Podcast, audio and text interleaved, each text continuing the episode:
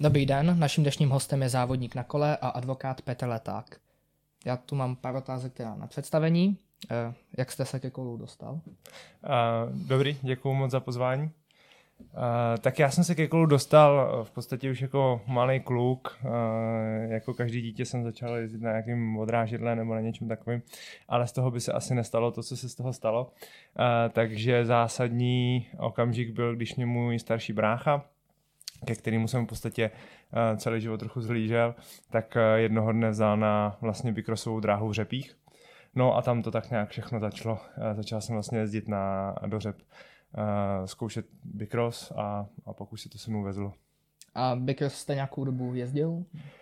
Jezdil jsem bikros, respektive jezdil jsem na bikrosové dráze, ale jezdil jsem vlastně na horském kole. Mm-hmm. Nikdy jsem nejezdil vlastně na malém bikrosovém 20-palcovém kole. Takže uh, jsem v podstatě jenom trénoval na bikrosové dráze, ale primárně jsem se začal uh, soustředit na, nebo jako fokusovat na, na forecross. A jenom dělal jste nějaký sporty před kolem? Uh, jo, jo, naši rodiče měli takovou, uh, takovou teorii, že musíme dělat uh, každý nějaký jeden sport. Takže uh, dost dlouhou dobu jsem hrál fotbal. Do nějakých 12-13 let si myslím. Uh, byl jsem brankář, s mojí vejškou to bylo jasný. A potom uh, jsem se trošku hledal, tak jsem zkoušel různé sporty. Uh, asi rok jsem dělal třeba sportovní šerm, ale to úplně nebylo ono a pak jsem se vlastně začal věnovat tomu kolu úplně jako na maximum. Zmiňoval si tu Faircross. Mm-hmm. Co, aby jsme jenom představili, co to vlastně je ten Faircross. Jasně, je to v podstatě disciplína, ve které závodí čtyři jezdci na horských kolech, normálně na 26-palcových kolech, uh, z kopce dolů a v podstatě ta trať, na které se závodí, má uměle vytvořené jakoby překážky, skoky, uh, místy, místy, místy jsou tam i nějaké kameny, a takovéhle vlastně překážky. No a v podstatě vždycky postupují dva, dva jezdci z těch čtyřech a takhle takovým způsobem se ten pavouk vlastně tvoří až, až do nějakého finále. Vlastně ten Farkas teďka tu začal tak jako umírat v Čechách i na světě. Co jezdí jenom tady vlastně v Jablonci, myslím. Je to tak? A Valdisol se jezdí ještě. Nebo to už se taky nejezdí? Eh, je pár závodů v Evropě, který, který ještě, ještě fungují, ale vlastně uh, úpadek toho forcrossu už začal být někdy okolo toho roku 2015, si myslím. Uh, hlavní příčinou asi byl, nebo hlavním důvodem byl asi okamžik, kdy vlastně uh, Mezinárodní cyklistická federace UCI uh, v podstatě uh, zrušila světový pohár a tím pádem vlastně ten sport výrazně klesl v, v očích jako mladých jezdců, protože už tam nebyl ten, ta možnost závodit na světovém poháru. Takže od té doby si myslím, že to šlo v podstatě jako dolů. A je to škoda, je to hodně divácký. Je to úžasný sport. Disciplína, vypadá to pěkně. Je to tak, je to, je to, je to super zajímavá, uh, jako divácky zajímavá disciplína. A jezdil jsi i dual slalom, nebo? Uh, jo, to je taková odnož toho forecrossu vlastně jenom ve dvou. Uh, pár závodů jsem uh, absolvoval, ale nějak zvlášť jsem se jako na to uh, nesoustředil. A v tom dual slalomu jezdí vlastně dva jezdci vedle sebe, ale každý má jakoby svoji tratičku. Je to tak. Většinou, většinou je to tak, že každý má svoji trať. Uh, některé tratě jsou třeba tak, že se ty uh, tratě různě kříží, mm. nebo, nebo že, že tam je třeba v jednom místě na výběr ze dvou line, jo, ale jako víceméně má každý tu svoji mm. dráhu. A jak jsi se potom dostal vůbec k Endeavour nebo k Downtownu? Uh, jasně. V podstatě v okolo toho roku 2015, kdy ten Forcross pomalinku upadal a spousta těch jezdců z toho Forcrossu, které já jsem i vlastně znal, uh, nějakým způsobem přecházela do, do jiných mm-hmm. disciplín, tak já jsem taky začal přemýšlet nad tím, jestli, jestli neskusím jinou disciplínu. Uh, určitě motivací bylo i to, že uh, sponzoři a partneři už asi nechtěli dál podporovat ten Forcross, protože mm. nebyl tak uh, mediálně zajímavý. No a v podstatě mm, jsem přišel s tím, že bych zkusil závodit enduro a uh, pořídil první endurový kolo a, a naskočil do toho. Co to bylo to první endurový kolo? Tak já jsem v té době uh, byl v týmu, uh, který byl podporovaný uh, vlastně trekem, mhm. českým, českým, uh, českým zastoupením treku, takže uh, první endurový kolo byl uh, trek slash uh, 27,5 uh, 9,9. takže ten, nej, ten nejvyšší model. A, a, no, to bylo asi první kolo. No. Ještě bychom divákům řekli, co to je to enduro. Jasně, uh, enduro je v podstatě cyklistická disciplína, uh, která je, řekl bych, z půlky vytrvalostní, z půlky uh, výkonnostní. To znamená, že vlastně, pokud diváci znají třeba rally, automobilový rally, kde vlastně uh, se závodí na určitých krátkých RZách, tam se sčítá ten čas a těch RZ, těch jednotlivých rychlostních zkoušek je během toho dne třeba pět a, a vlastně závodník s nejkratším časem součtem uh, vlastně vítězí. Přičemž počítá se jenom ten čas těch krátkých RZ, mm. ten čas mezi tím uh, toho přejezdu se standardně nepočítá. Ale je to vlastně v nějakém rámci časovém? Je tam většinou časový limit, ve kterém se to musí mhm. absolvovat. Mm-hmm. V Čechách je většinou vlastně celkový čas, třeba 4 nebo 5 hodin na závod, kdy, kdy to člověk musí absolvovat. V zahraničí to bývá tak, že máte dokonce i pevné starty, vlastně na každou tu RZ, to znamená, máte v podstatě i určený čas na ten přejezd. Mhm. Máte třeba, víte, že na, na ten kopec se musíte dostat prostě za hodinu, protože za hodinu a pět startujete a potřebujete mít pět minut aspoň na, na, na oddych a přípravu. Potom se ještě jezdil Downtown a Down Mall, jsem koukal. Jo, jo, jo. Uh, downtown v podstatě jezdím do teďka, když to, když to mhm. časově vyjde mezi, mezi endurovými závodama. A Downtown, uh, nebo Down Mall, pardon, uh, jsem vlastně absolvoval poslední, už bych tak řekl, že to tak tři, tři roky, uh, kdy to vlastně pořádal uh, český Red Bull. Uh, byla to vlastně uh, Down Mall Tour, uh, asi 4-5 závodů po střední Evropě, vlastně v těch obchodních centrech. Takže jsem absolvoval, pokud si vzpomínám, Frankfurt, Budapešť a Prahu. Ale tady v Praze už se snad ani nejezdí downmole, co jsem koukal. Mám pocit, že se nejezdí v té samé sérii už vůbec nikde. Vůbec nikde. Tak jenom to vlastně byly závody ve obchodákách.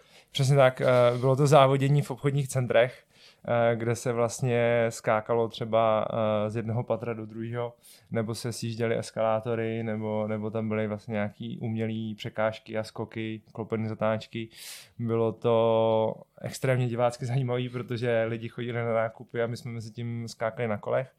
A bylo to i poměrně jezdecky zajímavý, protože to bylo úplně jiný prostředí, úplně jinak se na to nastavovalo kolo, uh, úplně jiný třeba pláště, uh, byly tam takové vychytávky, jak dostat přilnavost na pláště, protože na těch uh, mramorových dlaždicích to docela klouže. Takže bylo to jako poměrně zajímavá uh, zkušenost. A jenom, jestli bys nám ještě představil ten downtown blíž? Jasně, Všichni downtown viděli. je v podstatě záv- jsou v podstatě závody ve městě, uh-huh. Normálně venku, kde je vlastně trať natažená v nějakém městě z kopce dolů, to znamená kombinuje to vlastně překážky přírodního charakteru, třeba průjezd nějakým parkem, klopená zatáčka, skok, a nebo překážky vlastně nějakého městského charakteru, to znamená jízda po schodech, případně v nějakých jako uličkách nebo, nebo v něčem takovém, co, co se v městě jako přirozeně nachází. Ta trať má někde okolo jednoho kilometru, to znamená, že se na tom závodí okolo jedné až dvou minut. Ještě vlastně, si jezdil ten Farcross, mm-hmm. tak si měl ideální fyzickou přípravu pro sjezd nebo Jasně. tyhle disciplíny, tak proč ses nedal spíš ten s tím směrem, když to je dost podobný? No, uh, v podstatě to tělo toho, nebo aspoň uh, když jsem jezdil Forcross, tak jsem měl velmi malou vědomost o tom, jak nastavit kolo na závodění vyloženě v terénu, protože ten Forcross uh, je tím, jak je to sprinterská disciplína, tak se tam zase až tolik to, to nastavení toho kola neřeší, je to spíš o nějaký hrubý síle, uh, urvat to na tom startu, urvat to během těch skoků a té jízdy. A to kolo zase není až tak prioritní. A oproti tomu siest je zase disciplína, kde na tom nastavení kole a na tom na té pozici na tom kole strašně moc záleží, protože opravdu člověk jde ve vysokých rychlostech v lese a hledá přilnavost eh, toho kola vlastně vůči tomu terénu. A pro mě to ten přechod třeba z Forcrossu na sjezd by byl úplně jako nemyslitelný, protože bych se asi zabil v tom lese někde. A to enduro je nějakým způsobem tak jako uh, mezi stupeň, mezi vyloženě sjezdovou uh, disciplínou a mezi vyloženě sprinterskou disciplínou, jako byl ten, ten Forcross. Uh, navíc většina, většina těch Forcrossařů uh, vlastně přecházela z toho Forcrossu na to enduro. Mm-hmm. A tak tam to kolo taky musíš mít docela dost dobře nastavený. Jo, ale chvilku mi to taky trvalo. No to chápu, no, aby se ti to nehoupalo do kopce. A Jasně, uh, aby se to nehoupalo, ale hlavně z toho kopce. Uh, to kolo je opravdu uh, těžký nastavit, aby, aby odpovídalo nějakým jako preferencím mm-hmm. toho jezdce. Tak když jsme u toho Endura, tak bychom se pobavili o EVS. Jasně. Tak co to teda je to EVS? EVS je vlastně zkrátka pro Enduro World Series, to znamená vlastně světový pohár v Enduru. Um, je to vlastně nejvyšší endurová disciplína nebo nejvyšší soutěž, která se jezdí. Uh, má to někde mezi pěti až deseti závody každou sezónu v podstatě po celém světě.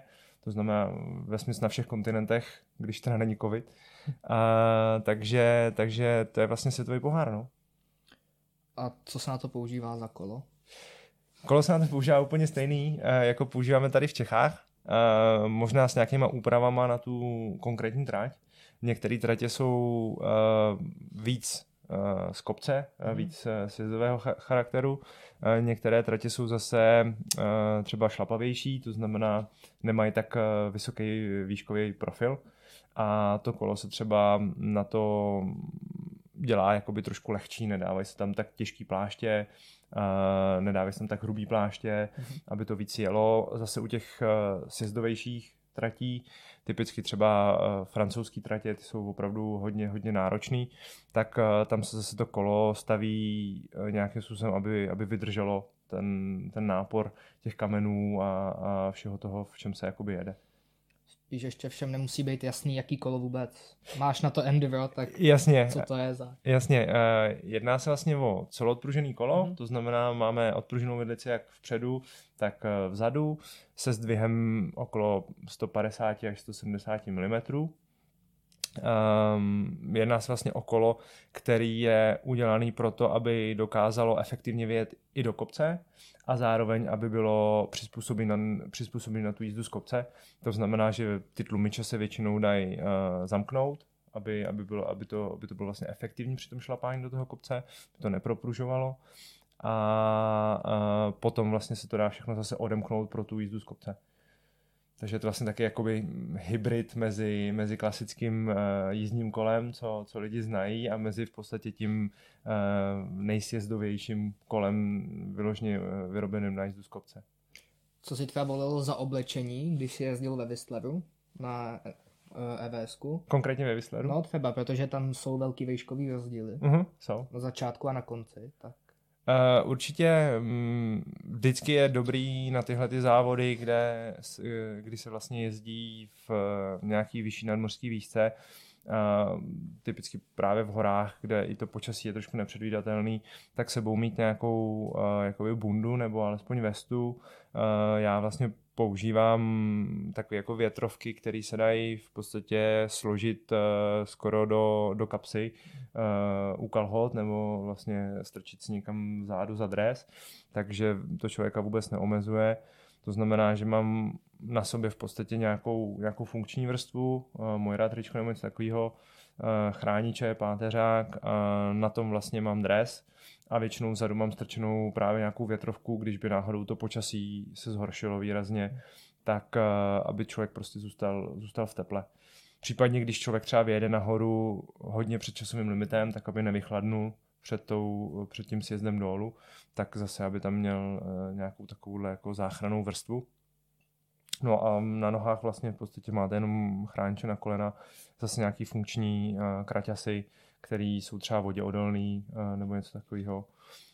Um, jinak v podstatě nic, nic, nic zvláštního tam úplně nevozíme. A jaký tam jsou povinný chrániče na EVS?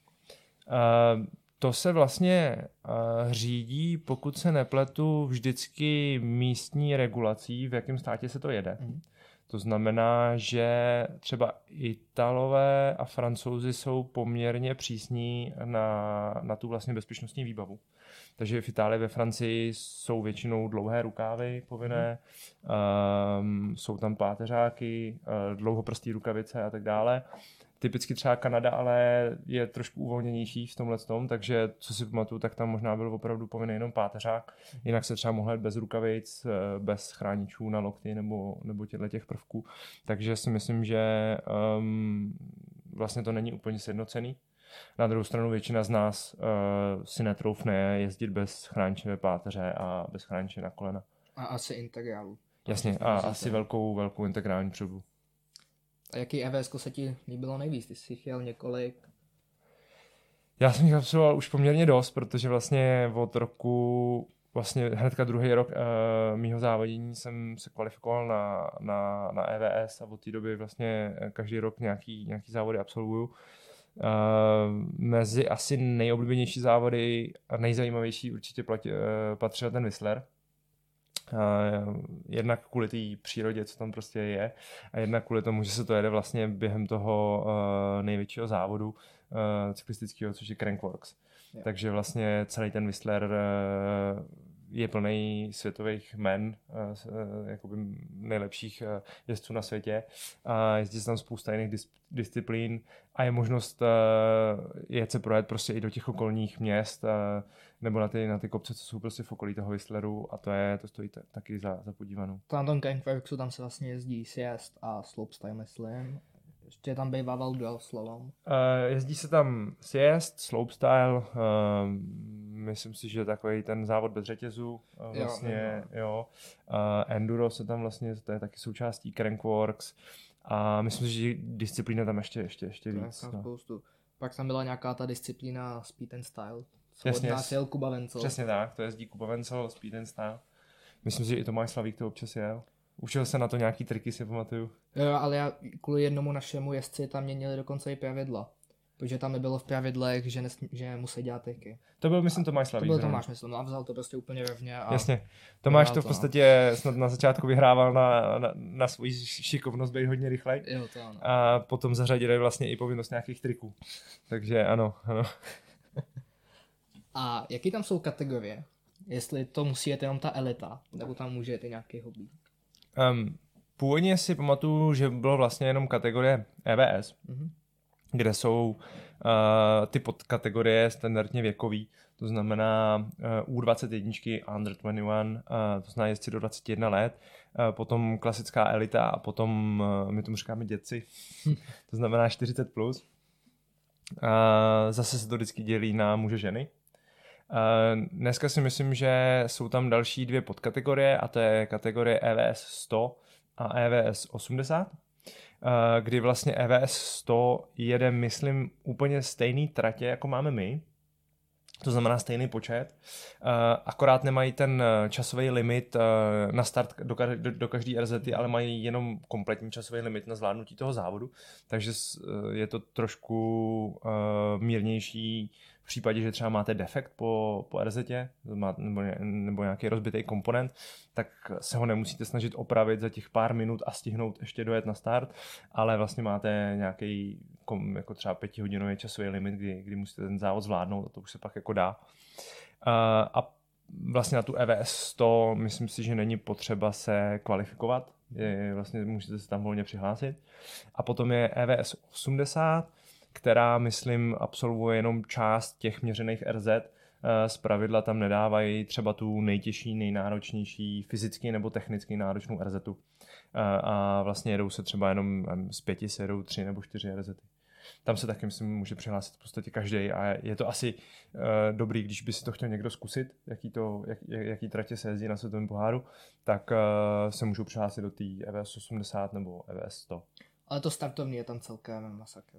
Startovný je... To bylo minulé kolik, 23 tisíc na jednom startě? Ne, ne, ne, ne, ne, ne, to, to jsem, myslím, platil takovouhle částku možná za asi 4 nebo 5 závodů. No. A, ale i tak je tam startovný mezi třemi až šesti tisíci na závod. Zase mm-hmm. podle toho, kde, kde se to koná. Typicky třeba Švýcarsko má poměrně drahý startovný, oproti mm-hmm. tomu třeba Polsko má poměrně levný mm-hmm. startovný. A ještě je jedna série, dost podobná. Ta se jezdí na elektrokole. Tak jak tam probíhají ty FZty? Uh, já osobně jsem neabsolvoval, mm-hmm. ne, ne, nezávodil jsem na EVS, na té EEVS, uh, ale vlastně uh, ta série nebo ta, ta, ta disciplína mm-hmm. na těch elektrokolech vlastně probíhá tak, že vy máte jakýsi uh, loopy, uh, což jsou nějaké jako sektory, ve kterých se závodí jsou třeba tři loopy za ten den. To znamená, představme si to jako, že jsou tři, tři hory, na kterých se závodí a na každý té hoře se jede několik RZ. To znamená z těch měřených zkoušek a ty jednotlivé RZty uh, vedou jak z kopce, to znamená jako standardní mm-hmm. enduro, tak i do kopce. To znamená, že na každém vlastně tom jednotlivém kopci, tom loopu, si vlastně zazávodíte jak uh, na těch RZách z kopce, tak tam máte něco, čemu se říká power stage, jo, jakoby výkonnostní, mhm. výkonnostní RZ a tam se vlastně závodí uh, jakoby do kopce. A také máte vlastně tři mhm. loopy během toho dne. Je tam uh, obrovský uh, výškový převýšení, protože vlastně šlapete na, na elektrokole, tak vás to trošku jakoby šetří. Uh, I tak si ale pamatuju, že um, první kamarádi, co to zkoušeli, tak jako byli absolutně fyzicky vyčerpaný po tom dni. Eh, bylo tam vejškový, vejškový nájezd někde přes 2,5 tisíce metrů za ten den a co si tak pamatuju, tak se to ani nedá obět na jednu baterku toho kola, že vlastně měli dovolený jednou nebo dvakrát vyměnit baterku. To znamená, asi na každý ten loop víceméně spotřebujete tu baterku toho kola. Jenom co jsem se bavil s lidma, mm-hmm. tak se mě ptali, jak to je udělané s výkonem té baterie. Uh-huh. Protože spousta lidí si myslí, že je to jenom, vyhrajete, že je to jenom o výkonu té baterie, tak jestli to mají nějak sjednocený. Myslím si, myslím si, že to je limitovaný mm-hmm. na maximální uh, výkon toho kola, toho motoru a maximální kapacitu té baterie. A tohle jsem myslím, že se testuje uh, před, před tím závodem, uh, u, toho, u toho daného kola, že se to asi, asi nějakým způsobem testuje, ale uh, nemám s tím úplně jako, uh-huh. nemám s tím úplně zkušenost, jak to testovali. No. Každopádně uh, víceméně samozřejmě výhodu mají ti lehčí jedinci, protože pokud vlastně ten výkon toho motoru je nějakým způsobem stejný pro všechny, tak uh, lehčímu jedinci to pomáhá výrazně víc než, než někomu těžšímu. Takže... A jak probíhá trénink na takovýhle velký závody? Jako na to EVS a, a, a takovýhle. No, uh, já si myslím, že se mi to každým rokem trochu mění, protože uh, když jsem začínal jezdit na enduru, tak jsem se uh, soustředil hlavně na vybudování vlastně nějaký uh, vytrvalosti, nějaký jako vytrvalostní základny, aby, aby mhm. člověk byl schopný vlastně ten závod celý vydržet, to znamená, aby byl schopný těch pět hodin vlastně na tom kole šlapat a v těch jednotlivých rychlostních zkouškách potom podávat ten, ten dobrý výkon. Uh, čím jsem ale starší a těch závodů jsem absolvoval víc, tak si myslím, že ta vlastně základní vytrvalost se mi nějakým přirozeným způsobem posouvá, takže už se tolik nemusím třeba soustředit na uh, najíždění jako nějakých objemů na silničce, nějakých jako třeba 100 plus kilometrů na silničce, uh, kdy si myslím, že vlastně už na tom enduru jsem nasadil tolik hodin, že v podstatě jsem schopný na něm ty 4-5 hodin v podstatě dát. Mm-hmm. A víc se soustředím na vlastně tu vysokou intenzitu, nebo tu práci v té vysoké intenzitě, to znamená nějaký intervaly, uh, aby, aby prostě to srdíčko si trošku zvyklo uh, pracovat v těch vyšších tepových frekvencích. Jo, takže mm, dneska už ta silnička je jakoby doplňková, spíš tak jako odpočinková, už se tam nesnažím točit takový kilometry, jenom nějakým způsobem bych se udržel eh, ten švih těch nohou a, a takovéhle věci a soustředím se víc třeba na uh, posílení horní půlky těla, protože ono to enduro není jenom o nohách, je to prostě i o, o nějaké jako horní polovině těla, kdy potřebujete mít ty svaly vybudované natolik, aby jste těch 8, 10, 15, někdy 20 minut prostě z toho kopce vydrželi to kolo držet v těch rukách. Jo, takže se soustředím třeba i na posilování horní části těla a potom na nějaký intervaly. Tak v tom vysledu trvala FZ 1 22 minut, myslím. Ne? Jo, já jsem to jel, myslím, 22 minut. No, tak... Ty nejlepší to jeli možná o 3 minuty rychleji, nebo o 4. No, ale to už je úplný masakr. To už je úplný masakr, no, ale, ale v tom, v tom vysledu zrovna ta první RZ, oni teda věděli, že to bude, že to bude opravdu mm, hodně náročný a vlastně to bylo dvoudenní EVS, a první den se vlastně jela jenom první RZ. To znamená, za celý ten den se nejelo nic jiného, než jste vlastně vyjeli eh, lanovkou úplně nahoru, potom jste kousek šlapali, rozehřáli jste se a vlastně začal 20-minutový boj s časem a, a s, s trailama a spojovalo ten, vlastně ta RZ spojovala asi 8 nebo 10 trailů v tom Whistleru dohromady. No, takže a na to už ani nemůžeš moc trénovat v Čechách na takovýhle sjezd. Ne, na to se nedá, no. Snad nejdelší ta je v Koutech celá Andrea de Gumpáková, ta je na 10 minut. Jo, jako kouty jsou, no. jo, jo, kouty jsou v podstatě jedny z nejdelších u nás. Jsme největší výškový převýšení a tam ta nejdelší RZ úplně ze zhora je, dejme tomu, okolo 8 až 12 minut podle toho, eh, jak se to jako zrovna eh, namotá ta trať. Takže jako na, na to se v podstatě velmi, velmi těžko trénuje v Čechách. A dá se na to bez trénovat, nebo tam vlastně přijede česká elita a trpí tam? No, já si myslím, že se na to nějakým způsobem dá trénovat, aspoň třeba v té výdrži v těch daných intervalech. To znamená, že člověk trénuje um, vlastně tu jízdu na kole ne z kopce, ale prostě třeba do kopce v nějaký jako vyšší, vyšší intenzitě. Uh-huh. To znamená, tam se na to jako natrénovat dá. Otázka je pak, eh, jestli neumřou člověku ruce, protože prostě na ty ruce to trpí člověk hodně. Takže a to se, to se, to se do toho kopce nenatrénuje. Jo, takže tam asi ideálně absolvovat co nejvíc jako velkých závodů v zahraničí předtím, než člověk jde na takovouhle, na takovouhle RZu. A ještě mě napadá, když tu silničku už máš spíš jako jenom tak oddechově, mm-hmm. tak nelákal tě třeba gravel? No, upřímně uh, mě gravel zase až tak neláká, protože uh, vlastně na tom enduru, nebo teďka jsem vlastně si pořídil takový mini enduro, je to vlastně kolo se zdvihem jenom 120 mm, takže se poměrně jako často pohybuju v té přírodě na nějakých jako mm-hmm. cestách a tak. A vlastně, když už si od toho chci dát pohov, tak jdu na tu silničku a hrozně mě baví to, že vlastně jsem celou dobu na té silnici a mám možnost se jako podívat opravdu třeba daleko, protože na té silnici se dá v, v klidu prostě těch 60-70 km ujet a to už se jako člověk podívá i za hranici tady e, města. Tak. Takže jako vlastně mě ten gravel neláká, protože je to takový mezistupeň a vlastně já mám chuť vždycky skočit úplně jenom na něco úplně jiného, než je to na ta enduro. A chodíš ještě na devěťáka? No, příležitostně. Už jenom, už jenom když, když mám třeba enduro kolo zrovna rozestavěný, nebo, nebo se na něj něco rozbije a chci jít prostě na kolo, tak uh, si vezmu dirťáka. To máš u toho téka nějaký? Jo, mám furt uh, oba, ty, oba ty malý treky, to znamená jak toho pevňáka, tak uh, vlastně uh, takový to mini celoodpružený kolo. A ještě se dostáváme k ta, ke sponzorům.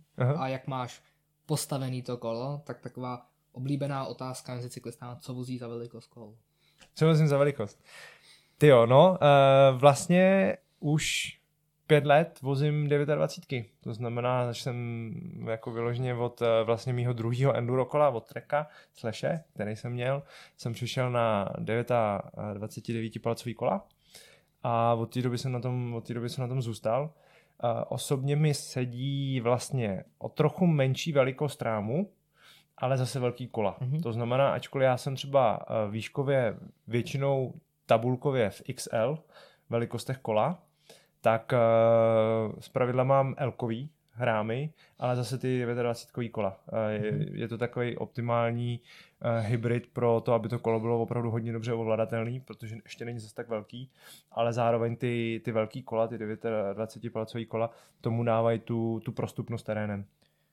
A nelákal tě třeba správně veliký rám a dát si tam muleta?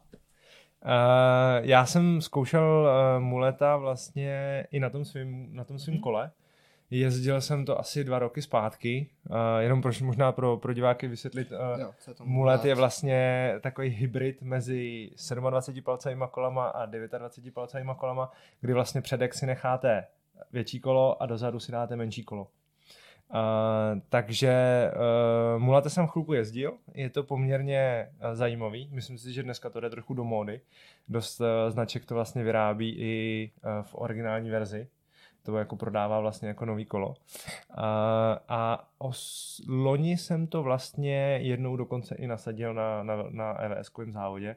Typicky to nasadím v okamžiku, kdy jsou hodně mm, technicky náročné tratě v tom smyslu, že mají třeba zavřený zatáčky, mhm. to znamená mají hodně prudký a uzavřený zatáčky a třeba ještě je mokro nebo něco takového a je opravdu těžký s tím kolem manévrovat v té malé rychlosti.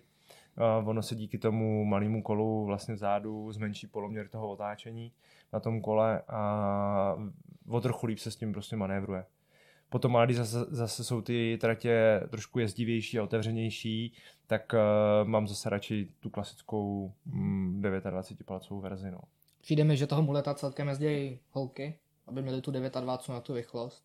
Jo, je to, je to pravda. No. na, že ta 29 je docela dost velká na ně.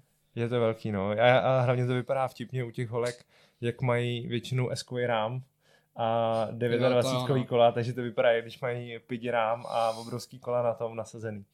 Já tak... jsem zkoušel moji velikost kola, mít tam 29. Mm-hmm. Zjistil jsem, že to vlastně vůbec nedám, protože jsem si škrtal šraftka, mám zadní kolo furt. Při jakýmkoliv dropu při všem. Takže asi jedině ten mulet, když bych chtěl 29, byla volba. A nebo zmenšit ten rám trošku. Nebo no. zmenšit ten rám, no. Jo, takže určitě jsou jako možnosti. Eh, ten mulet je i třeba zajímavý v tom, že vlastně to malé kolo se eh, vzadu o trochu eh, líp otáčí, vlastně nemá takový poloměr, to znamená jednodušší ho roztočit, to znamená třeba i na nějaké jako kratší, rychlejší tratě je to docela zajímavý jako zkušenost. No. A jak dlouho tě sponzoruje už POK? Tak uh, s Pokem spolupracuju, uh, taky si myslím, že to bude cirka 2014, 2015, mm-hmm. to znamená nějakých uh, 7 let. Uh, vlastně začal jsem s ním spolupracovat v době, kdy v Čechách to podle mě neznal skoro nikdo. Byla to úplně jakoby no-name značka. V zahraničí už o tom nějaký povědomí bylo, ale pořád to vlastně ještě nebylo, řekl bych, na takový úrovni, jako to je dneska. Jednak teda uh, tou znalostí, a jednak ani eh, tím vývojem. Uh, můžu, můžu jako říct, že ty začátky ani ten pok neměl jednoduchý, protože ty první věci, co jsem od nich vlastně dostával, uh, třeba ještě nebyly tak propracovaný mm-hmm. tím, jak oni na ten trh vstupovali a vstupovali do různých disciplín, tak jim chviličku trvalo, než uh, si vlastně ty věci opravdu zdokonalili. A dneska bych řekl, že mm, ty věci jsou opravdu na vysoké úrovni, jak bezpečnostní, tak třeba i v rámci nějakého komfortu jízdy a tak dále. Tak on POK celkem tady dominuje na trhu. Je strašně oblíbený. Řekl bych, že jo, no.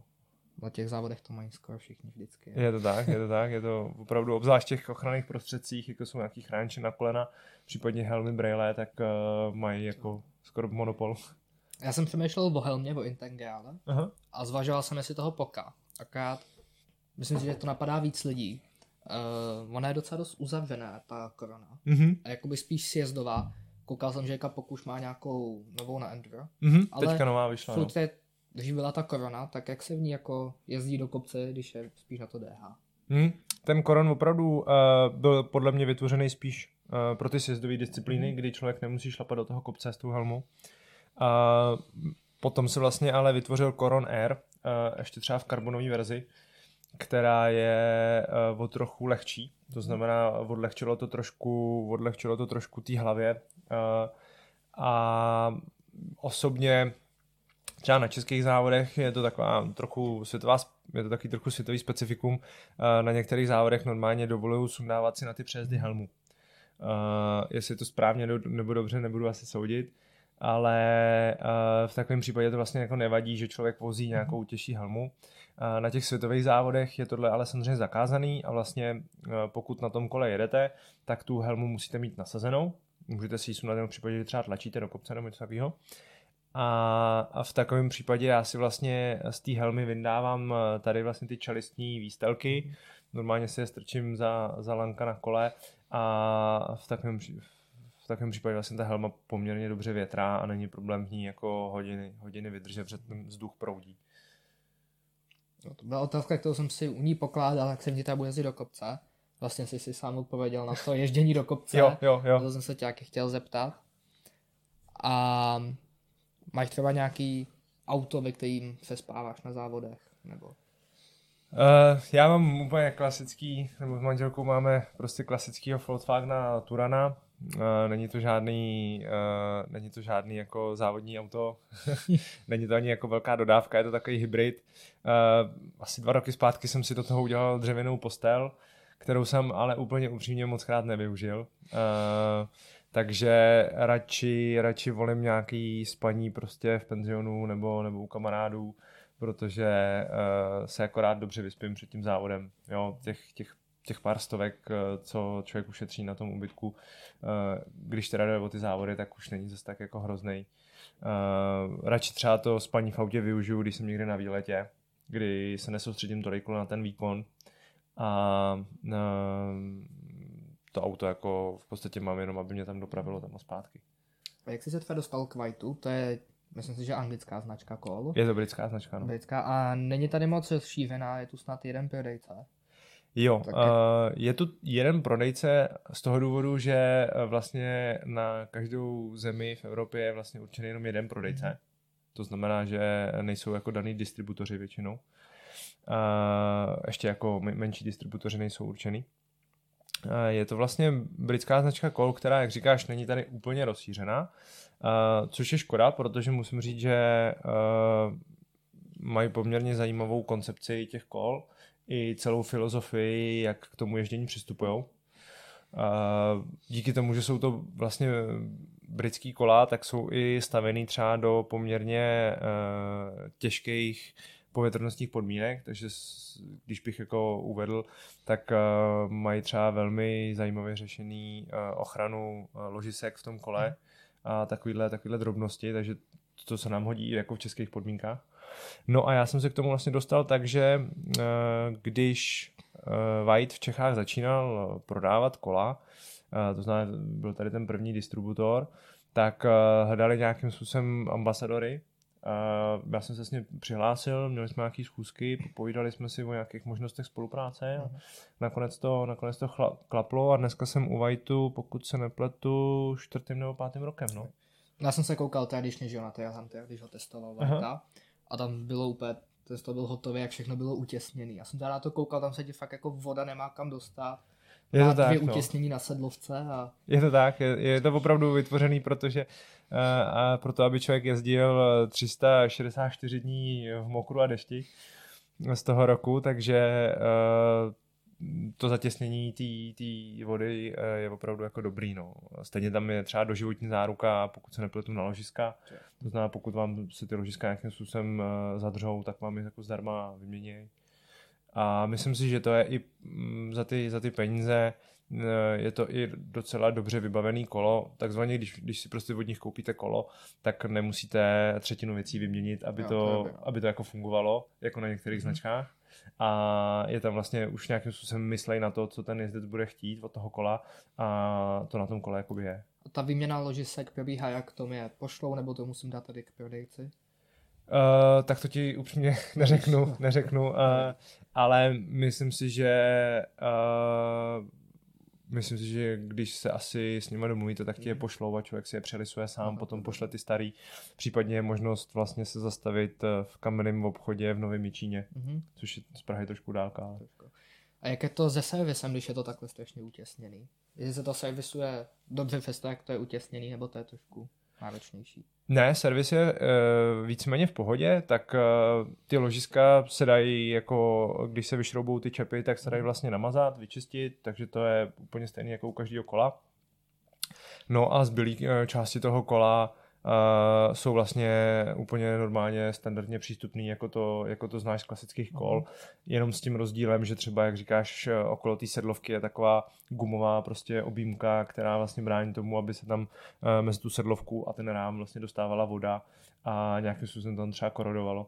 takže uh, není tam v servisu žádný jako, žádný jako větší problém. Ještě mě, ještě mě napadlo, jak máš široký vidítka, protože ty seš docela velký. Aha, aha. A vidím spoustu lidí, kteří mají moc široký vidítka na sebe, někdo to zase vozí moc úzký. Jasně. Jak to vozíš ty? Jo, jo, to je taková, to je taková jako zajímavá otázka, to podle mě vozíme opravdu všichni úplně jinak. Uh, já jsem se ale jako přizpůsobil těm tratím, na kterým mm-hmm. jako závodím, což je typicky to EVS nebo, nebo nějaký český závody, kde je to mnohdy uh, ta trať vlastně vytvořená v lese uh, a není tam toliko místa okolo těch stromů.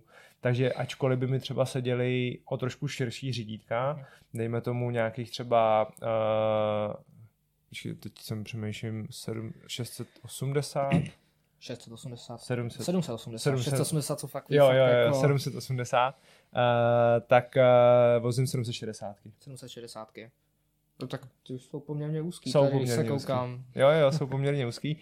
Ale mám také jako Fígl a v podstatě já si... vysouváš ty gripy, myslím. Přesně ne? tak, jo, jo. Já si vlastně jakoby říznu ty eh, řídítka poměrně nakrátko. Mm-hmm. To znamená, když je ta trať opravdu úzká a jsou tam ty stromky, tak mám ty uh, řídítka opravdu na těch 760 a když je to teda třeba otevřenější, uh, prudší a rychlejší, kde vlastně potřebuješ trošku víc té stability na tom kole, tak vlastně si na každé straně od centimetr, od centimetr a půl vysunu ten grip a tím pádem se mi jako prodlouží ty řídítka a dostaneš. Ale to, ale to je figl. Jo, jo, jako nemusíš měnit řídítka. Jo, to je, fakt, to je no. A děláš to i třeba mezi FZ-ama, nebo ne, to ne. To máš furt stejně? To ne, to, to typicky jako jenom na konkrétní závod. Tak bys asi musel nějak hýbat pákama, ne? Jako Přesně tak, má, člověk by si musel přenastavit i ty páky, no. Ještě třeba, když máme, to je taky oblíbený téma, pozice těch pák. Že ono ti to vlastně ovlivní celý to stání na tom kole. Jo. Že když se dáš moc, tak jsi úplně někde vzadu, potom seš moc vepředu, pak si lámej zápěstí. je to tak? Tak máš třeba nějaký tip, jak to nastavit? No, uh, tohle já jsem v průběhu těch let hodně řešil. Uh, na začátku, když jsem začal jezdit, tak jsem vlastně uh, fyzicky na tom nebyl úplně tak dobře a ty tratě bývaly hodně, hodně dlouhý, na tom, třeba na tom MSku. A, a já jsem vlastně věděl, že od určitý části té tratě budu na tom kole spíš jako pasažér a budu někde, jak říkáš, vzadu jako vyset za tím kolem. Takže abych i v této pozici, která jako byla díky tomu, že jsem neměl takovou fyzickou přípravu, tak mm. aby se mi dobře brzdilo, tak jsem ty páky měl hodně zvedlý nahoru.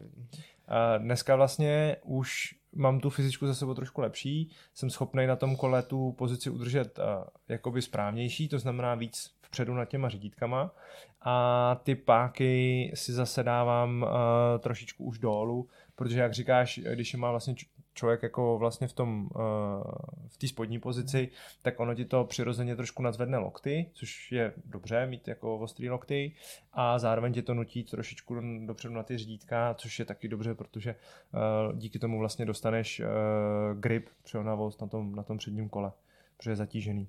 Jo. Jezdíš ještě platformy nebo nášlapy? Uh, výhradně nášlapy. Výhradně nášlapy. Hmm. Ani na platformách třeba neténuješ nebo něco? Uh, Občas v zimě, většinou po sezóně si tam ty platformy nasadím, jenom tak, abych si zase odvyknul trošku od toho šlapání na těch, eh, na těch nášlapech, uh, ale jako nechávám to tam v řadu dnů až týdnů a potom zase přecházím na, na ty nášlapy. Tak ono asi na těch světových závodech ty nášlapy jsou téměř nutnost. Nebo, to bych, to bych neřekl. Sam Hill jezdí, že jo, pojďme si říct, ale... Pojďme si říct, že Sam Hill eh, vyhrával světový poháry i na platformách. Uh, jako řekl bych, že to je o uh, nějaký, nějakým jako uh, osobnímu přístupu každého jezdce, jak to jako chce mít, ale většina z nás tam 90% mm-hmm. bude mít uh, na šlapy. Jo, my jsme řekli, kdo to je Sam Hill, tak to byl úplně legendární, nebo je ještě úplně legendární závodník na enduro ve sjezdu, jezdil snad Farkos, začínal. Uh, nebo to nevím. Něco na malých kolech jezdil, teďka přesně nevím, co to bylo. Každopádně je to jeden z nejlepších uh, sjezdových jezdců vlastně na světě. Uh, několikanásobný mistr světa i uh, několikanásobný mistr světového poháru. A potom vlastně, když začal jezdit enduro, tak uh, myslím si, že první sezónu se pohyboval vlastně hnedka někde okolo top 10 jezdců a hnedka následující sezónu uh, a tu další už, už vlastně byl uh, vítězem té světové série endurový. Takže uh, je to opravdu člověk, který uh, na tom kole umí. Co vlastně něm tak zajímavého, tak jezdí ty platformy. což spousta lidí jezdí na šlapy a on je tam všechny zajedej na těch platformách. Přesně tak, je to, je to typické jezdit na, na platformách. Dokonce jsem ho viděl jezdit na silničce na platformách. Jo? Jo, bylo to hodně vtipný. jo, to věřím, no. A když by někdo s testem sportem chtěl začít, mm-hmm. tak pro koho to třeba je ten sport? Jako to enduro? No. Jo. Uh, já si myslím, že úplně pro každýho, mm-hmm. kdo má rád uh, přírodu, kdo má rád uh, závodění uh, a zároveň se nechce věnovat úplně sjezdu, uh, protože ten sjezd je, uh, já bych řekl, že to je jako forecross, ale mm. jo, přijedete na jednu trať, tu jednu trať cvičíte vlastně několik dní dohromady uh, nebo pořád dokola a potom vlastně na té jedné trati jakoby závodíte. To enduro je vlastně krásný v tom, že mnohdy vám postaví úplně nový tratě v těch mhm. horách, Uh, to znamená, že se na tom kole dostanete někam, kam se uh, třeba obvykle nedostanete, nebo, nebo tam ta trať prostě není, takže tam jezdit nemůžete, takže jsou tam úplně krásné místa, kde se na tom člověk může projet. A, a zároveň se i jako podíváte na tom kole třeba po těch kopcích, jo, protože třeba jsou krásný závody, jeden, jeden z mých oblíbených závodů je třeba v Sušici, kde vlastně vyjedete, když to tak řeknu, uh, doleva na náměstí, a po pěti hodinách přijedete z pravé strany náměstí a vlastně během toho závodu objedete úplně celé to město. Takže uh, pro kohokoliv, kdo má rád trošku adrenalinový ježdění, uh, zároveň se nechce věnovat uh, úplně výkonnostním disciplínám, jako je třeba cross country nebo maratony, uh, a zároveň se nechce věnovat úplně třeba sjezdovým disciplínám, uh, jako, je, jako je sjezd. Jo. Ale ještě, pojďme si říct, že ty kola na to jsou docela dost jako drahý. Jasně. A vidíš nějaký smysl třeba v trailových pevňákách? Ty jsou jednou skupinou odsuzovaný, jednou skupinou jsou zase strašně chválený. Myslím si, že um, historicky ty kola uh, zas až tak zajímavý nebyly, protože vlastně uh, ty výrobci kol uh, nedokázali uh, vytvořit geometrii toho kola natolik zajímavou u toho trailového pevňáku, uh, jako tomu je dneska. To znamená, dneska už ty výrobci kol jsou schopní i ty pevný kola vlastně postavit tak, aby byly zábavný z kopce dolů. A už tomu vlastně jsou přizpůsobený i ty komponenty, to znamená, je tam třeba nějaká uh, vidlice uh, s, větším, s větším zdvihem, je na tom třeba už i teleskopická sedlovka, mm-hmm. takže v dnešní době si myslím, že existují už uh, trailový vlastně pevný kola, který můžou být opravdu jako zábavný a, je to i jako cenově poměrně dostupný kolo, díky tomu, že to vlastně je pevný kolo a není tam to odpružení, a za to se určitě jako vždycky platí. A, takže jo, já bych si toho jako nebál, mm. jako zkouška je to určitě dobrá. A, existuje několik výrobců, co to dělá, mezi nimi určitě jako je lídrem právě je White, takže jo, já bych se toho jako nebál. A ty to začali dělat i jako jedni z pevných, ty tailový. Je to tak? Jako prvního tailového pevňáka jsem si všimnul toho Whitea, ale dělá to určitě spousta jiných značek. Nás odchá dělá Rock Machine. A mm-hmm. Jo, jo, určitě existuje jako spousta jiných značek, který Uh, myslím si, že Quairon... Uh, Quairon dělá, ano, Canyon a všechno. No, no, no, takže jako je více roznaček. Když jsem se na ně koukal na začátku, mm-hmm. tak vlastně jsem našel jenom toho Whitea, ale v posledních letech se to strašně roztehnul s tím pytel a teďka to dělá jakoby kde jaký výrobce. Takže tam fakt na výběr. Je to tak, ale jak říkám, uh, u těchto těch kol uh, dost záleží, uh, nebo vlastně u jakýkoliv kol, se kterými primárně chcete si užívat jízdu z kopce, uh-huh. tak vždycky bude záležet na tom, jak to kolo je postavený. Jo, až toliko z toho kopce vám nebude záležet, jakou to má přehazovačku, nebo jestli to má vidlici od RockShox nebo od Fox, uh-huh. ale bude hodně záležet na tom, jakou tu kolo má vlastně geometrii. Uh, proto si právě myslím, že ten trh s těma pevnýma kolama uh, pro, pro tu jízdu z kopce nebyl tak velký, protože ty mhm. výrobci to neuměli dělat nebo nechtěli. Dneska už do toho přece jenom jdou o trošku víc. Jsou tam ty nápady, jsou tam ty možnosti dělaný. Takže uh, bych jenom teda jako, pokud by lidi nad tím přemýšleli, tak bych spíš jako apeloval na to, ať se zaměřují na, na tu geometrii mm-hmm. toho kola, spíš než na to, jak to kolo je jako konkrétně osazený, protože to se dá změnit vždycky, ale tu geometrii toho kola nezměníte a ta vám bude primárně určovat to, jak se na tom kole dobře pojede z toho kopce, jak se na něm budete cítit, jestli na něm se budete cítit jistě, jestli bude mít, eh, jestli bude dobře zatáčet, anebo jestli eh, se při tom zatáčení to kolo prostě bude zamykat, nebo bude nedotáčivý, nebo něco takového. No, oni taky celkem problém, že ty kola nejsou moc kde zkusit. Většinou jenom si sednou na prodejně. Hmm a od toho nějak lidi dedukují, jestli by to šlo nebo ne. Jasně, ale ty kola mají ve směs nějaký uh, tabulky, kde jsou vlastně uh, napsané ty úhly a když se třeba pobavíte i s někým v obchodě, kdo vám trošku vysvětlí, uh, po jakém tom údaji se v té tabulce jako dívat, tak uh, jste pak schopný si vyselektovat pár třeba kol, pár jedinců, mm-hmm. který, který vám sedějí tomu, tomu co, čemu se chcete věnovat. No a potom uh, mezi těma jedincema si třeba vybrat už tím způsobem, že se na to kolo jdete posadit, podívat. Nebo tak. na Facebooku jako doporučení je spousta stránek, kde se tohle taky Jasně, řeší. spousta testů určitě hmm. existuje, no. je spousta webů, kde se ty kola testují, takže tam asi jsou taky všechny tyhle informace k mání. Že vlastně důležitá je ta geometrie a ty komponenty můžeme časem vyměnit, dodělat. Jo, myslím si, že ta geometrie je vlastně jakýsi srdce toho kola, který určuje, jak se vám prostě s tím kolem bude jako žít, jak se vám bude fungovat. A co, čeho si všímám často, že lidi dělají chybu, že vlastně až příliš se zaměřují na ty komponenty, to znamená, že mnohdy vyhrajou vlastně kola, které jsou třeba direct sale, to znamená, že jsou vlastně prodávaný přímo od toho výrobce, od té fabriky a díky tomu se na nich třeba ušetří uh, nějaká ta koruna, protože tam vlastně nejsou ty mezičlánky těch, no. těch distributorů, a což je jako hrozně lákavý, ale ne vždycky jsou to úplně uh, zajímavý, zajímavý kola, třeba díky té geometrii, nebo vlastně nejsou to úplně kola určený pro to, pro co, co ten zákazník jako od toho kola očekává. A pak to jako nemusí úplně splňovat ten účel. No. A myslíš si, že jsme s tím schopní vůbec i u natvé Enduro série nebo Blindera? A s tím pevným trailem? Mm-hmm. Mm, jo, myslím si, že jo. Myslím si, že jako uh, ty kola jsou opravdu dneska vytvořený tak, že jsou mm. z toho kopce schopný set prakticky cokoliv.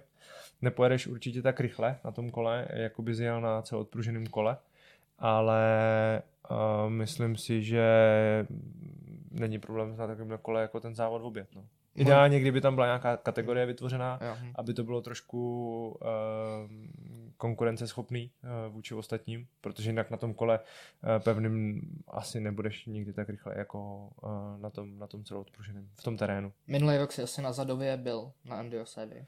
Uh, já už byl na Zadově tolikrát, že... Jo, tak tam to možná by si v některých místech ocenil. Aha. Jo, Zadov je vždycky Takový šlapačky, tyralovky, tak tak jo, jako Zadov je, tak tam se částečně jezdí po těch uh, cross country kruzích, že jo? Jo, to, to je příjemný vždycky. To je rovný Rock Garden a podobně. No, no, no, takže ty, ty máme na to koukám všichni stejný názor, ale jo, jo, Zadov. No ale zase třeba na Zadově pak jsou ty místa, uh, ty dropy. Jo, tyhle no. Tam zase na tom pevném kole prostě by to bylo na, na toto oběd, no. Ale, ale byl tam můj známý a ten si usmyslel, že to objede na XCčkovém karboňáku. Jejda. Nasadil na to 800 vidítka a jel i ten drop u Temelína. Jo? Jako nebál se toho, ale asi bych to úplně nedoporučoval. Já bych pak nedoporučoval si od ní kupovat kolo. No to taky no. A, a je to sport, který jsou lidi se schopni naučit sami, nebo na to potřebuješ trenéra? Uh, určitě doporučuji komukoliv, kdo by začal jezdit trošku uh, terénní ježdění, mm. uh, absolvovat uh, a jako nemá s tím žádnou zkušenost předchozí, uh, to znamená nemá třeba tu průpravu skrze nějakou jinou cyklistickou disciplínu, tak uh, bych doporučoval absolvovat nějaký uh, vlastně kurz uh, jízdy v terénu. Uh, dneska je těch možností hodně. Ano. Eh, já třeba spolupracuju se, společný, se společností Trail Guide, kde vlastně máme rozřazený nějaký kurzy pro uh, mírně pokročilý, středně pokročilý jezdce a ty lidi vlastně učíme uh, základy jak třeba sjezdu z toho, uh-huh. tak i výjezdu, aby dokázali se na ten kopec dostat uh, efektivním způsobem, aby uh, nebyli nahoře tak vyčerpaný, aby vyjeli třeba i prudký pasáže a nemuseli z toho kola slejzat. No a potom vlastně učíme i to, uh, jak bezpečně jezdit z toho kopce dolů. Jo, já, já osobně mám k tomu takový jako příběh. Já jsem si vlastně všechny tyhle ty uh, všechno, všechno to, co na tom kole umím, tak jsem si obešel tou cestou uh, pokus omyl. A vlastně měl jsem jako nespočet zranění eh, díky tomu. Naštěstí se mi to stalo většinou, když jsem byl jako mladší, kde se to dobře hojilo. A nebylo to zase takový problém třeba kvůli práci a tak. Ale nemyslím si, že by to bylo pro lidi třeba, kteří s tím začínají v nějakém jako pokročilejším věku, třeba 20-30 let, takže by to byla úplně ta cesta, že by se jako každý rok chtěli zlomit jednu kost a díky tomu se jako trochu naučit na tom kole líp. A právě tyhle ty kurzy eh, těm lidem můžou pomoct v tom, aby se naučili tu jízdu dělat bezpečně, aby se naučili ty základy té bezpečné techniky, Eh, té jízdy z toho kopce a vyhli se zbytečným, mnohdy jako úplně zbytečným zraněním a mohli se vlastně na tom kole posouvat uh, nějakýma jako krůčkama dál, bezpečně a, a tak. Ale pro ty mladší, furt tu, jsou strán, furt to je stránka YouTube, a tam, když se najdou ověřený zdroje, tak se tam to z toho taky dá naučit spoustu. Určitě, určitě, určitě. Já jsem se vlastně strašnou spoustu věcí naučil uh, z nějakých jako videí, uh, kde jezdili lepší jezdci a Koukal jsem, jak mají nastavený řídítka, no, jak na tom sedí. GMB je na tohle úplně super oblíbený. Jasně, jasně, jo, jo, jo. Takže určitě jako je to tam možnost. Ale i, i těm mladším jako doporučuji mm-hmm. si uh, prostě třeba s někým něco zkusit. Nebo třeba alespoň uh, si vyhledat nějaký starší, zkušenější jezdce a trošku jezdit s nima. Já mám třeba tu zkušenost, že na závodech rád jezdím s výkonnostně jako lepšíma jezdcema, protože uh, jezdí třeba rychleji tu danou sekci, uh, jezdí třeba trošku jinou stopu a je dobrý si vyzkoušet, jak rychle je možný v té dané sekci jet, protože člověk má pocit, že už jede na nějakém subjektivním hmm. maximu a pak jede za někým, kdo jede ještě o trochu rychleji a najednou si řekne, jo, tak ono to, je ještě, ono to jde ještě trošku rychleji. Jo, a stejně tak uh, s tou výkonností, kdy, kdy člověk jako jezdí s výkonnostně lepšíma jezdcema, co se týče nějaké fyzické stránky, tak uh, i od nich je dobrý čerpat nějaké zkušenosti třeba ohledně tréninku, ohledně uh, přípravy na ty závody a tak dále. Takže i to já jsem jako dělal že jsem jezdil jako ze spoustu kamarádů, kteří jsou uh, lepší v oné nebo v oné prostě disciplíně. Na tom tailguidu je ještě zajímavý, že učí tady v Praze. Je to tak. Trail Guide má uh, vlastně sídlo tady v Praze, takže se, se ty kurzy konají vlastně v, tady v Praze a nejbližším okolí. Spousta těch škol, ty jsou úplně někde v Krkonoších a tak, což je výhoda, že máme i tady něco okolo Prahy. Nebo tam jsem koukal, že se učí i triky u vás. Tam je na to kurz zaměřené. Jo, jsou triky na zemi, na triky ve vzduchu. Koukat, takže jako pro ty, kteří mají třeba tu techniku jízdy z kopce zvládnutou mm. a chtěli by se naučit trošku uh, tu zábavnější stránku ještě, třeba skákat s nějakým jako tričkem, tak tam máme i instruktory, nebo instruktoři, uh, kteří to vlastně jako zvládají. A tam učí jaký triky, jestli třeba víš? Uh, předpoklad, já teda tam nejsem součástí mm-hmm. těchto těch kurzů, ale myslím si, že jako základ toho skoku, jako mhm. takovýho, a potom asi tabletop, možná nějaký x ty klasiky. Tyhle ty klasiky, no. Uh-huh. A jak se k tomu vůbec dostal, k tomu trail guideu? Eh, já jsem ty kluky poznal vlastně úplně na začátku ježdění Endura, kdy oni vlastně měli takovou vizi, že budou objíždět eh, ty jednotlivé mm-hmm. trailové centra a ukazovat vlastně z nich nějaký záběry a poznávat vlastně, nebo seznamovat ty lidi s, eh, s tím, jaký podmínky v Čechách jako panují na to ježdění. A nějak jsme se jako dali dohromady, Oni následně začali dělat ty kurzy a oslavili mi, jestli bych jim s tím nechtěl pomoct. A vzhledem k tomu, že to je skvělá jako parta lidí, eh, kteří k tomu vlastně přistupují velmi jako zodpovědně a mají nějakou jako vizi, tak eh, jsem s nimi začal spolupracovat a nabídnul jsem, že rád jako budu předávat ty skvělé zkušenosti, které jsem si zažil tím, těma zraněníma a všem, všem tím uh, dalším jako generacím a třeba jim ušetřím nějaký to zranění a, a pomůžu jim stát se lepšíma. No. A co ti přijde, že ty lidi nejvíc podceňují, jak třeba ve výbavě nebo v tom skillu? Um, tak eh, myslím si, že ve výbavě je to samotné nastavení kola.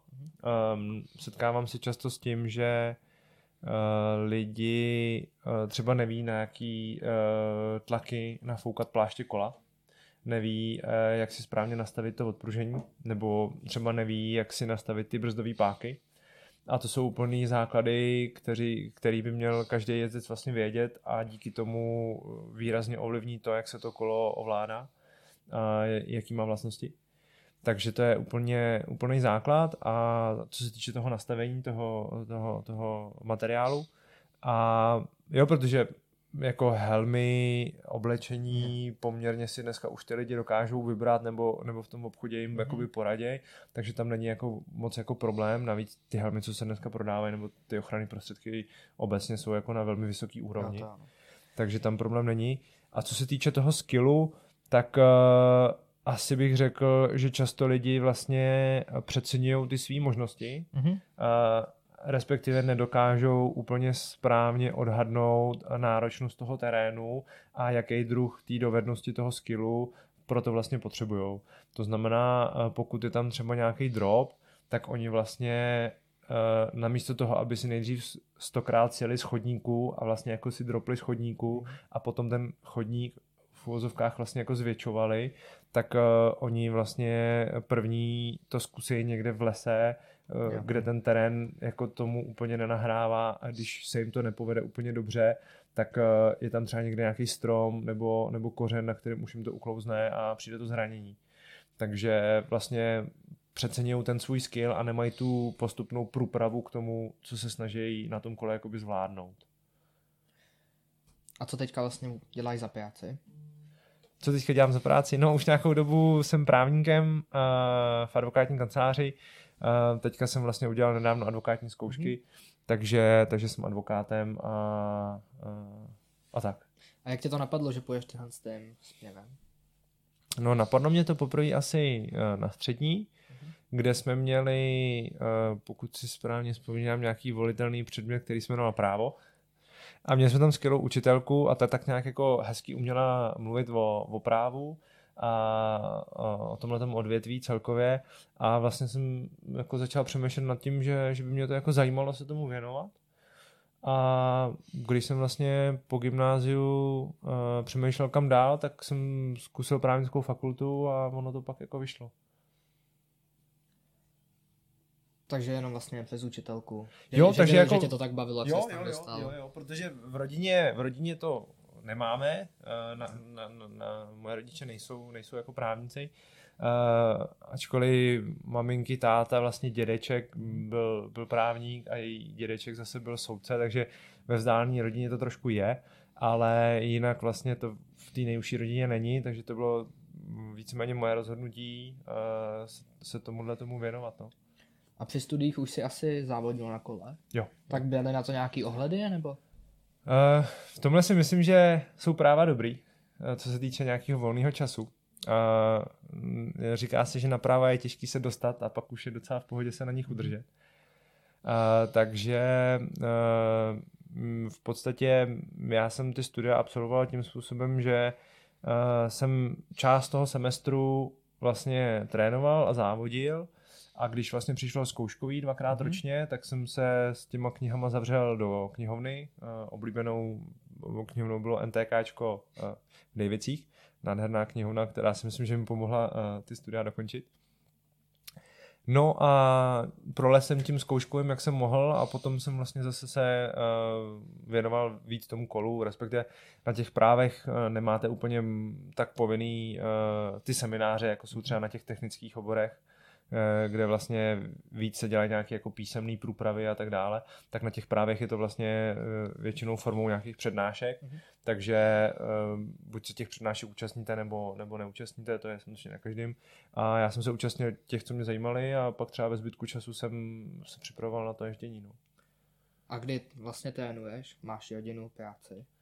Kde trénuju nebo, nebo kdy? kdy? Kdy trénuju? Uh, no dneska už je to poměrně složitý, ten čas se na to hledá eh, hůř a hůř.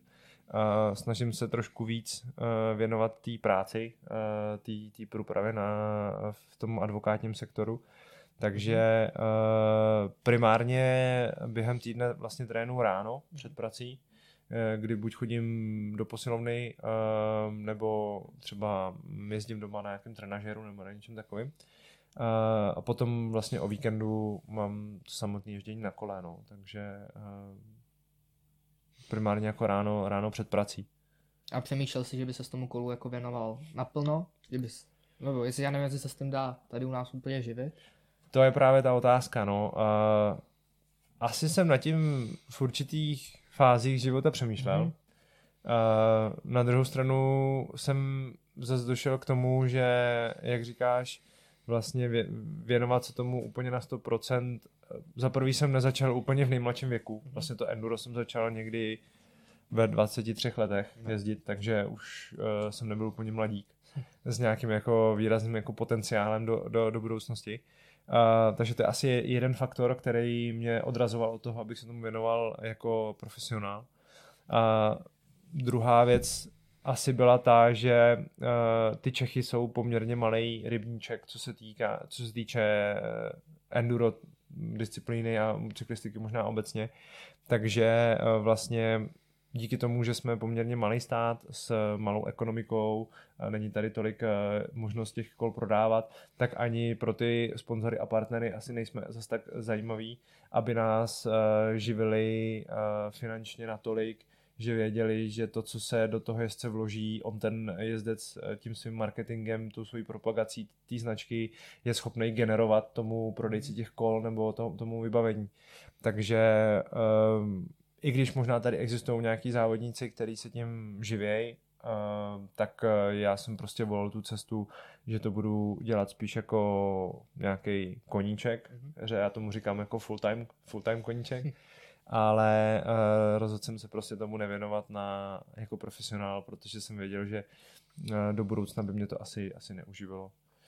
Ale abych řekl pravdu, tak uh, mám teďka nějaký, uh, nějaký myšlenky, jak v tom možná trošku jako pokračovat, možná i trošku podnikat uh, v jako oboru cyklistiky, takže, takže určitě to jako neopouštím, uh, že bych uh, po nějakém jako závodění přestal se tomu úplně věnovat.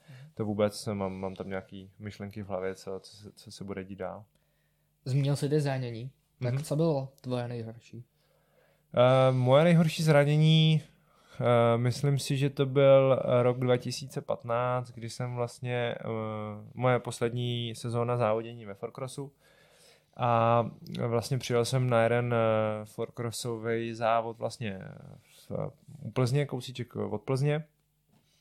Byl jsem velice, velice dobře fyzicky připravený. Ten, tu sezónu, vlastně tu předcházející sezónu zimní, jsem měl poprvé opravdu hodně dobrýho trenéra. No a nějakým způsobem jsem neměl úplně dobře nastavený, uh, jako dobře nastavenou hlavu, neměl jsem dobře, udělanou tu mentální přípravu a vlastně už v tréninku uh, jsem měl takový pád, kdy jsem špatně odhadnul rychlost a skok a vlastně jsem tam nechal přední kolo na dopadu, šel jsem vlastně přes řídítka z poměrně vysoké vejšky a v poměrně vysoké rychlosti a vlastně uh, vykloubil jsem si rameno, Eh, zlomil jsem si do toho klíční kost a na druhé straně jsem si rozdrtil prsty. Takže abych řekl pravdu, tak tuhle ruku mi přivázali k tělu hmm. a na tuhle mi dali sádru. Jo, tak to, to, to nebylo úplně To potom sobě hodně praktický. je to tak. A vztah třeba chod, nebo jako ostatních lidí k té cyklistice u nás a v zahraničí, jak bys to srovnal, protože v zahraničí se říká, že to takové jako přátelštější a u nás to je občas eh, dost nenávistný. Eh, je to tak. Ehm, já bych jmenoval asi dvě nejvíc friendly eh, přívětivý země a to je podle mě Itálie a Španělsko. Mm-hmm. Jsou to typické jižanské státy, protože tam se ta cyklistika dá vlastně provozovat celoročně. Zároveň třeba v Itálii bych řekl, že to je jeden skoro z národních sportů, protože prostě Italové mají spoustu uh, dobrých cyklistů, spoustu obrovských závodů, že jo, Giro d'Italia a tyhle ty, tyhle ty obrovské závody. Uh, stejně tak Španělsko, tam jsem teďka strávil několik posledních zim a uh, musím říct, že opravdu v těchto těch jižanských státech se ty uh, řidiči k těm cyklistům chovají úplně, úplně odlišně. Oni vás prostě nepředjedou v okamžiku, kdy tam je plná čára a něco naproti jede, nebo prostě vás nepředjedou v okamžiku, kdy vidějí, že tam je zatáčka a oni nemají dostatečný rozhled. Na druhou teda stranu říct, že uh, i ty silnice jsou v těch jižních státech výrazně lepší pro ty cyklisty. Je tam většinou takový ten široký, uh, skoro až jako odstavný pruh, kde vlastně máte třeba metr, metr a půl vlastně úplně jakoby volno a ten cyklista se v tom může pohybovat. Takže i mm, to je jako důvod, proč eh, máte pocit, že, že tam ty, ty řidiči jsou jako přívětivější, protože vlastně mají ten prostor na té silnici, aby vás objeli. Tady v Čechách je to mnohdy tak, že ta silnice je v hrozném technickém stavu, navíc není ani široká a ty řidiči jsou prostě uspěchaní a nejsou úplně tolerantní, eh, protože se vlastně ani neumějí třeba vžít do role toho cyklisty. Jo, v těch jižanských státech na tom kole jezdí kde kdo. Opravdu hodně z těch řidičů je zároveň cyklistů. Eh, v našich podmínkách ne až za tolik řidičů je cyklistů a věřím tomu, že řidič, kdo je cyklista, to nikomu nikdy neudělá, že by ho prostě na tom eh, kole ohrozil tím, tím předjížděním. Zatímco uh, řidič, co cyklista není, tak uh, si neuvědomuje, jak, jak jako nepříjemný to je, když okolo něho projedete 20 cm, protože třeba ten cyklista se v té chvíli může ještě vyhybat nějakému kanálu nebo nějakému kamenu a pak už opravdu jako dochází k ohrožení toho života. No a možná bych ještě zmínil, teda, mm-hmm. promiň, že to skáču, uh, uh, v Čechách existuje několik projektů, který k tomu přispěli, k té bezpečnosti těch uh, uh, cyklistů na, na té silnici. Zmínil bych třeba uh, projekt podporovaný třeba Petrem Makočem uh, 1,5 metru, to je taková žlutá nálepka. Uh, hodně, hodně často se mi teďka stává, že uh, tu nálepku vidím na těch autech, Znamená to vlastně, že kdo ten projekt podpořil třeba finančně, tak mu na oplátku zaslali tu nálepku, kterou si může dát na to mhm. auto a já jednu taky vozím vlastně na autě. Takže si myslím, že ta cesta ke zlepšení té bezpečnosti těch cyklistů na našich silnicích uh, tady je, je tam progres. Mimo to je to teda už i, už je to i v zákoně. Je to v zákoně. To se zmínil o provozu mezi autama a jak to víš v lesích. Já už jsem byl spoustakrát vyhozený, měl jsem tam napínáčky a podobný. No, to je taky oblast, která ještě asi není úplně upravená v Čechách a myslím si, že ještě nedošlo k nějakému koncenzu mezi těma pěšíma mm. a mezi těma cyklistama. Eh, v podstatě eh, si myslím, že to je o nějaké jako toleranci, vzájemného chápání na obou stranách, kdy vlastně ten cyklista by si měl vždycky uvědomit, že ačkoliv on toho chodce třeba vidí poměrně brzo, protože se dívá dost dopředu, tak pro toho chodce to může být v podstatě mm, jako hodně nepříjemná situace, kdy se najednou prostě skřoví vyřídí, vyřídí jako cyklista, takže je potřeba prostě brát ohledy na ty, na ty chodce, že se člověk že prostě sdílíme tu jednu cestu v tom lese a i když já ho vidím, on mě vidět nemusí a já když okolo něj projedu, tak to prostě pro něj může být šok. Na druhou stranu ty chodci by měli zase tolerovat to, že ty lidi mají chuť jít na to kolo, mají chuť trávit eh, ten čas v té přírodě a eh, bohužel ne vždycky jsou vytvořený separátně stezky pro chodce a separátně stezky pro, pro cyklisty a hold prostě eh, v případě, kdy máme jenom jednu stezku, tak se tam jako není musíme tolerovat. No. Určitě není cesta, abychom si tady do uh, trailů nebo na, do pěšinek házeli jako připínáčky no, nebo, nebo hřebíky, protože prostě to akorát tu zájemnou nenávist vlastně podnítí a jako nikam to, nikam to nepovede. No. Takže ta cesta je nějakým způsobem nastavit ty pravidla, respektovat jeden druhýho a být prostě jako tolerantní. A kde nejradši jezdíš? Jak v Čechách, tak v zahraničí? Uh, tak v Čechách určitě uh, oblíbenou lokalitou je, uh, jsou severní Čechy, uh, typicky okolí třeba Liberce. Uh, na Ještědu je krásné ježdění, ale vlastně i v okolních kopcích se toho nachází jakoby spousta. A co se týká uh, zahraničního ježdění, tak uh, nádherný jsou určitě italský dolomity, uh, kde jsou prostě fantastické výhledy ze všech trailů, eh, kdy vlastně jedete a okolo, okolo vás jsou ty, ty, ty špičatý eh, štíty těch italských dolomitů. A eh, když bych šel ještě trošku víc za hranice, tak určitě jednou z nejkrásnějších oblastí byl ten Whistler.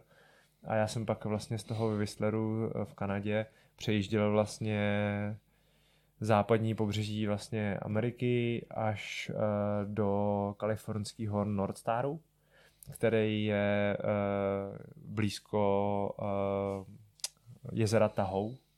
A to teda musím říct, že patří mezi jedny z mých jako nejoblíbenějších lokalit. No je to vlastně celý, je to ve vysoký nadmořský vejšce, to je okolo 2000 metrů, a našel jsem tam jedny z nejkrásnějších trailů, který jsem měl kdy možnost jako si projet. Nebyly přímo teda v tom bike parku, mhm. byly na protějším kopce, byly to vlastně uh, neoficiální traily, říkáme tomu jako ilegální traily, kde vlastně je to udržovaný jenom nějakýma, nějakou místní komunikou. Hmm. Takže uh, tam jsem jako ale našel jedny z nejkrásnějších trailů na, na kopci, kde bylo vlastně úplně všechno. Hmm. Takže. Ještě zajímavost tomu vyslevu, ty jsi tam vlastně potkal medvěda, co jsem čet. Jo, několikrát, no. Jo, kolikrát co potkal. Ty jo, každý den skoro jsme viděli medvěda, no, no. Jak daleko třeba? No, uh, tam vlastně uh, člověk, když jede v tom bike parku, tak jede mhm. lánovkou nahoru a úplně stejně jako je pod českýma lanovkama prostě taková, takový ten kus vykáceného lesa, mm-hmm. tak tam to bylo stejně a tam vlastně rostly borůvky, brusinky a tyhle ty, takže pokaždé, když jsme ráno nasedli na lanovku, ale nahoru, tak jsme vlastně uh, dole viděli medvědy, jak šli na snídaní a dávali si uh, borůvky, brusinky, snídali prostě tak, no. A je to nějak zabezpečený, aby nevbíhali do těch tratí, nebo? Myslím si, že není. Není. Není, uh, oni jsou ale docela plaší a když vás vidějí, tak uh, když vás vlastně vidějí, hmm. tak uh, utíkají, utíkají pryč. Na to ty medvědy, který tam člověk vidí v tom bike parku, tak jsou to ty černí medvědi a pokud se nepletu, tak vlastně ty jsou poměrně uh, jako mírumilovný, oni vlastně si nechci říkat, jestli jsou to vegetariáni úplně, ale, ale živí se hlavně jako rostlinkama a kořínkama a nemáte úplně jako problém, že by se tam potkal grizzlyho někde. Mám pro tebe otázku nakonec. Aha. Eh, co bys doporučil lidem, kdyby chtěli začít nebo už začali, tak jakou cestou se třeba jít vydat? Eh, na tom kole, co bych, Na kole. Jim, co bych jim doporučil. Uh, tak já bych jim doporučil, ať uh, u toho vydrží. A doporučil bych jim taky, ať se tomu věnují s nějakou uh, pravidelností, protože uh, to kolo je hodně o nějaký o, nějaký pravidelnosti, protože jenom tak uvidíte, že, že se na tom kole zlepšujete, jak fyzicky, tak technicky. To znamená, ať se tomu věnou nějak pravidelně a hlavně se to, hlavně se to užívají, protože ta cyklistika, všechny druhy cyklistiky, co jsou a jejich nespočet, tak, uh, tak jsou krásný svým, svým, svým způsobem. Jo. Takže uh, ať se to užívají, nezáleží na, na vybavení tolik, uh, nezáleží na tom, jaký máte kolo nebo co máte na sobě, ale záleží, kde jste a s kým jste a jestli si to prostě užíváte. Takže to je všechno. Děkuji ti moc za podcast, přeju ti hodně štěstí jak v kariéře, tak na kole. Já děkuji moc za pozvání. Měj se hezky, ahoj. Naschledanou, díky.